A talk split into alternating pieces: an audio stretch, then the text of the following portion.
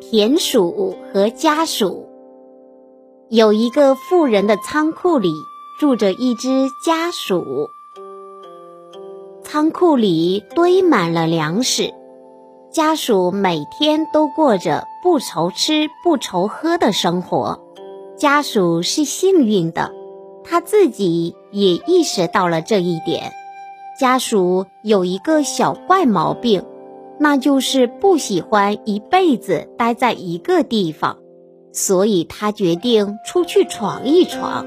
有一天，家属觉得生活无聊，决定到外面走一的寂寞哈利围墙的野外，开心七星星在田鼠去去们散翻回洞，明白填些粮食，光多么寥寥粮食多，不然。